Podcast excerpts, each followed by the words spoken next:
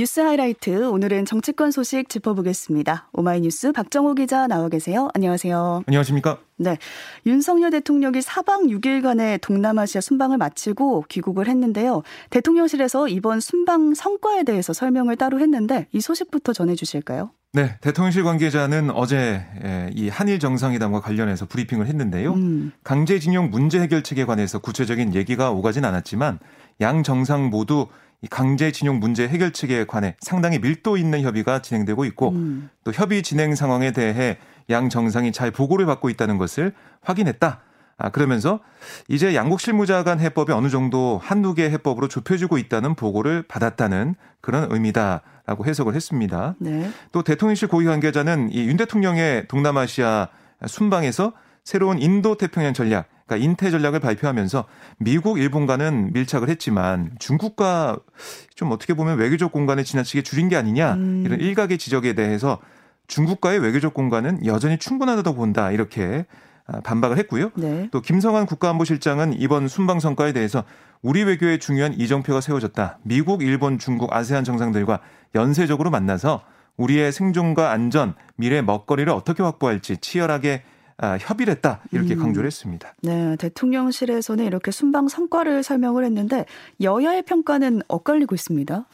네, 국민의힘 정진석 비상대책위원장은 페이스북 글을 통해서 이 심장과 뇌혈관 곳곳에 혈전이 잔뜩 쌓여 있던 한국 외교의 혈맥을 뻥 뚫었다라고 음. 평가를 했어요. 아, 그리고 이 한미 동맹에 대해서도 어, 이 바이든 미국 대통령의 예, 팔짱 김건희 여사가 끼는 모습이 있었잖아요. 네. 사진으로 보도가 됐었는데 이걸 거론하면서 예, 복원된 한미 동맹을 상징하는 모습이다라고 강조를 했습니다. 네. 반면에 더불어민주당은 이윤 대통령 이번 순방 빈손 굴욕 외교다라고 규정하고 있어요. 아, 박홍근 원내대표가 어제 한 말을 보면 순방 성적표가 너무나 초라하다. 한일 정상회담에서는 과거사 문제 관련 어떠한 진전도 없었고 일본의 사과 한마디 없는 이 지소미아 보고는 굴욕적이기까지 하다라고 비판을 했고 음. 또이 한미 이 정상회담 관련해서도 이번에 립서비스로 이번에도 끝났다. 인플레이션 감축법에 대해 바이든 대통령은 원론적인 입장만을 밝혔는데 듣기 좋은 말일 수는 있어도 결과는 달라지지 않았다라고 음. 비판을 했습니다. 네, 여야가 극과 극의 평가를 내놓고 있고 국민의힘은 민주당 최고위원이죠. 장경태 의원을 국회 윤리특별위원회에 제소하기도 했는데요. 장 의원이 김건희 여사의 활동을 두고 이제 빈곤 포르노다 이렇게 비판하면서 일이 벌어진 거죠. 네, 이 빈곤 포르노 어 이거는 이 가난을 자극적으로 묘사해서 동정심을 불러 일으킴으로써 모금이나 후원을 유도하는 영상이나 사진 이걸 음. 의미하는 용어죠. 네. 신조라고 볼 수가 있는데요. 국민의힘은 여기에 대해서 뭐라고 했냐면 사전에 있는 객관적 의미를 표현하고 했다면 굳이 그 단어를 사용하지 않았을 거다. 국민들에게 사회 일반적으로 인식되어 있는 부정적 의미를 전달하기 위해서 굳이 그 표현을 찾아서 쓴 거다라고 주장을 음. 했고요. 네. 국민의힘 여성 의원들도 성명을 냈는데 여성 혐오와 아동 비하로 휴머니즘 파괴에 이른 저주와 타락에 장경태는 즉시 국회의원직을 사퇴하라. 아, 민주당은 장경태를 즉시 최고위원직에서 사퇴시키고 출당시켜라. 아, 이런 성명을 냈습니다. 네, 장 의원도 반박을 했습니다. 네, 이 장 의원이 어제 CBS 라디오에 나왔는데요. 뭐라고 했냐면 김건희 여사께서 어떻게 이해하고 계신지 만약 불쾌감을 느끼셨다면 저도 유감 표명을 고려할 수는 있으나 당사자의 의사도 없이 제3자들이 자꾸 이렇게 본인들이 불쾌했다고 주장하고 있는 있는 그런 상황이다라고 반박을 음. 했어요. 또 단어 자체가 충분히 사전적 또 여러 학술적 용어기 때문에 그리고 김건희 여사에 대한 비판이 만약 제소 요건이었다면 거기에 대해서는 절대 사과 의사가 없다라고 강조를 했습니다. 네, 당사자가 아닌데 왜 당이 나서서 제소를 하냐 사과할 수 없다 네. 이런 논리로 보이고요. 이 건과 관련해서 이준석 전 국민의힘 대표가 국민의힘 의원들에게 이성을 찾자 이렇게 말했어요. 네, 이 전 대표가 SNS에 글을 올렸는데요. 어떤 네. 내용이냐면 우리는 얼마 전에 양도구육이란 사자성어를 잃었고 음. 지금은 이 Poverty porn, 그러니까 빈곤 포르노, 어, 음. 어, 이건 이런 어, 상당히 앞으로도 치열하게 토론하고 고민해봐야 되는 용어로 읽힌다. 아, 빈곤 포르노는 이 전장연 문제만큼이나 꼭 짚어내야 하는 전 근대적인 문화다. 사회복지의 넓고 다양한 수요를 일부 방송국과 연계한 빈곤 포르노를 앞세운 단체들이 독점하는 지점 때문에라도 언젠가 타파해야 되는 지점이다. 이렇게 지적을 했습니다. 네. 또 한국식 먹방이 외국에서 Korean food 포르노 이렇게 불리는 점을 지적하면서 아 그러면 먹방 유튜버들이 이 포르노 배우라는 것인가라고 되물었고요. 이어서 빈곤 포르노라는 용어에서 포르노에 꽂힌 분들은 이 오래된 논쟁에 대해 한 번도 고민 안 해본 사람임을 인증한 거다. 음. 아, 이, 이성을 찾자. 뭐 이렇게 꼬집었습니다. 네, 국민의힘 의원들의 반응에 대해서 좀 비판을 한 걸로 보이고요. 네. 다음 소식으로 가보겠습니다. 검찰이 이재명 대표의 최측근인 정진상 대표실 정무조정실장에 대해서 사전 구속영장을 청구했습니다. 네, 정 실장은 2013년 2월부터 2020년 10월 성남시 정책비서관 또 경기도 정책실장으로 재직하면서 유동규 전 성남도시개발공사 기획본부장 등 이 대장동 일당에게서 각종 사업 추진 어, 이런 이런 이제 편의 제공 대가로 음. 6차례에 걸쳐 총 1억 4천만 원의 금품을 받은 혐의를 아, 받고 있는 상황이고요. 네. 또 2015년 2월 대장동 개발 사업자 선정 대가로 어, 김용 민주연구원 부원장 또 이 유동규 전 본부장과 함께 민간업자 김만배 씨의 보통주 지분 중 24.5% 700억 그러니까 이게 세후로 보면 428억인데요. 이거 나눠 갖기로 약속한 혐의도 있습니다. 음. 아, 그러니까 이, 이런 혐의를 가지고 검찰이 구속을 해야 된다 라고 주장을 하고 있는 건데요. 네. 검찰은 정 실장이 혐의를 완강히 부인하는 데다가 증거인멸 우려가 있다고 보고 어, 이 조사 한 지 하루 만에 구속영장을 청구를 했습니다. 네. 검찰은 정 실장이 당대표 비서실에서 사용하던 컴퓨터에 운영 체제가 재설치된 점을 뭐 증거인멸 정황으로 의심하고 있는 그런 모습도 보이고 있는데 정 실장의 구속 전 피의자 신문 내일 오후 2시 서울중앙지법 김세용 영장전담 부장판사 심리로 진행될 예정입니다. 네, 받고 있는 혐의들 그리고 진행 상황들 쭉 정리해 주셨는데요. 당장 내일 신문이 이루어지는데 정진상 실장은 결백을 주장하고 있습니다. 네, 진실 하나만 믿고 있다 이렇게 어, 어제 좀 밝혔는데 음. 자신은 결백하며 검찰이 제기한 혐의가 사실 무근이다 이런 기존 입장을 강조를 하고 있습니다. 정 실장은 또 추가 조사가 있더라도 당당하고 떳떳하게 임하겠다 이렇게 얘기를 했는데요. 이와 관련해 민주당에서도 이 정 실장은 이 증언한 유동규 씨와의 대질 신문을 요청하면서 자신의 결백을 밝히고자 했지만 검찰은 정 실장의 이런 요구를 받아들이지 않았다. 음. 민주당은 검찰의 이 먼지떨이 조작 수사를 규탄하면서 검찰의 정치 탄압 수사에 덮인 진실을 찾아내겠다. 이렇게도 강조를 했습니다. 네. 어쨌든 이제 내일 영장 발부 여부가 앞으로 이재명 대표를 향한 수사에 분수령이 될 것으로 예상이 됩니다. 네, 여부가 아마 밤 늦게나 토요일 정도에 네. 결정될 네. 걸로 예상이 되고 있는데 한번 봐야겠고요. 이런 가운데 검찰이 민주당 노웅래 의원 사무실을 압수수색했는데요. 뇌물수수, 정치자금법 위반 혐의 받고 있습니다. 네, 검찰이 어제 오후 노 의원의 서울 여의도 국회의원회관 또 마포구 지역구 사무실에 검사 수사관 등을 보내서요. 회계 관련 자료 등을 확보를 했습니다. 음. 사선 중진인 노 의원 2020년 사업가 박모 씨 측으로부터 각종 청탁과 함께 6천만 원 수수한 혐의를 예, 검찰은 두고 있는 건데요. 이 박 씨 같은 경우는 폐선로 부지를 이용한 이 태양광 사업을 추진하면서 정부 예산 편성 등의 편의를 봐달라 이런 명목 등으로 이노 의원에게 돈을 전달했다라고 검찰이 음. 보고 있는 겁니다. 네.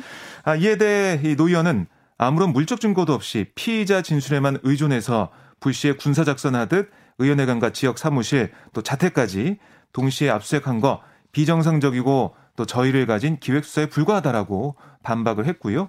명백한 증거 하나 없이 야당 의원을 파렴치한 범죄자로 몰아가는 거, 야당의 칼날을 휘둘러 아, 이태원 압사 참사 국정조사 등을 회피하겠다는 공안 검사식의 정치다라고도 음. 비판을 했는데 아, 그러면서 결국 사필 규정에 따라 무고함이 밝혀질 거다 라고 강조를 했습니다. 이 네. 수사 상황도 좀 어떻게 될지 좀 봐야 되겠습니다. 네. 또 헬로윈 참사 소식도 이어서 보겠습니다. 이상민 행정안전부 장관이 참사와 관련해서 피의자 신분으로 경찰 수사를 받게 됐습니다.